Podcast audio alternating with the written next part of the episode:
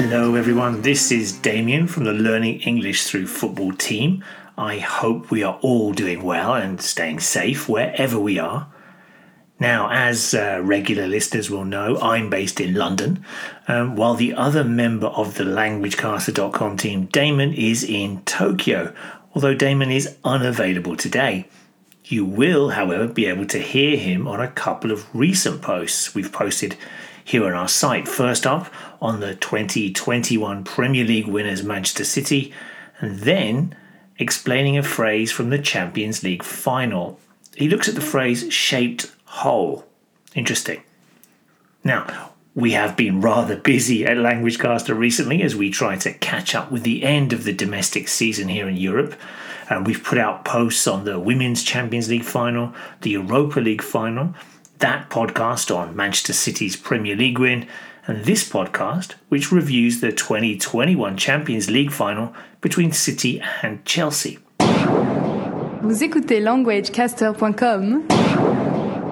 Now, on this Football Language podcast, we look at some of the words and phrases from Chelsea's 1 0 win over Manchester City, which gave the Blues their second Champions League title. We'll look at three different aspects of the report uh, a summary of the game, a description of the winning goal, and how Chelsea's defence held firm. Right, let's hear how the BBC summed up the whole game. Chelsea won the Champions League for the second time with a fully deserved victory over Manchester City in an all Premier League confrontation in Porto. This is the opening sentence from the BBC report, and typically for these types of reports, it includes lots of information about the game the names of the two sides, the winners, the venue, and so on. We are going to take a look at how they have described some of the key nouns in the sentence. First of all, the word victory, which of course means a win. But what kind of victory was it? a fully deserved one shows that Chelsea were the better side in the final. They deserved to win, with the word fully suggesting completely. The second one is an all Premier League confrontation, with the word confrontation describing the match between the two English sides. This idea of confrontation is a common one in football, as it has the connotation of battle or fight between the two sides. Other similar words that can be used to describe a match include battle, clash, conflict, and encounter, all of which also have a war connotation. Kai Havertz got the winner three minutes before halftime when he collected a defence splitting pass from Mason Mount to round City goalkeeper Ederson and score. In this quote from the report, the BBC described the winning goal from Havertz, which came from a defence splitting pass, which is a pass that the defence cannot stop, as the ball goes between the defenders, usually the central defenders.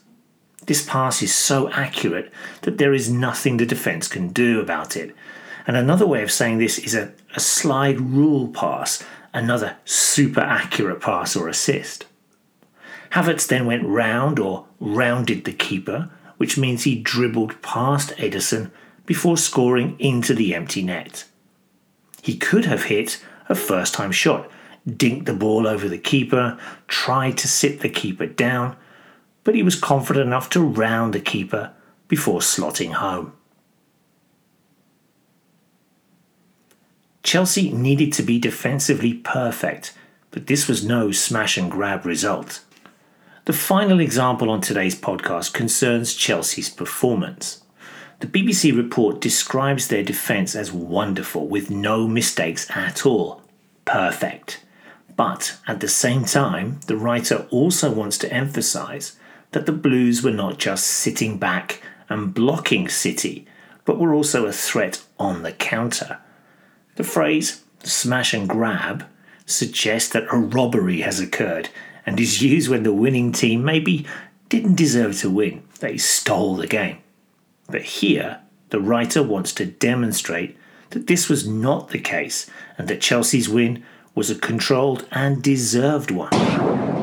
คุณกำลังฟัง languagecaster.com Yes, you are listening to languagecaster.com, and that message was in Thai. Uh, don't forget that there's a transcript to this podcast and lots of vocabulary support, which you can access by coming along to our site. Remember that you can follow us on Twitter, Facebook, Instagram, or you can drop us a line at admin at languagecaster.com. Okay, that's it for this short podcast. We hope you have enjoyed our look back at the 2021 Champions League final. Congratulations again to Chelsea. And let us know if you hear any of the words and phrases we have mentioned in this show, including smash and grab, defense splitting pass, and confrontation. And maybe you can tell us how they are said in other languages. And we'll have more football phrases to talk about in our next podcast. Enjoy all the football this week, and we'll see you again soon. Bye bye.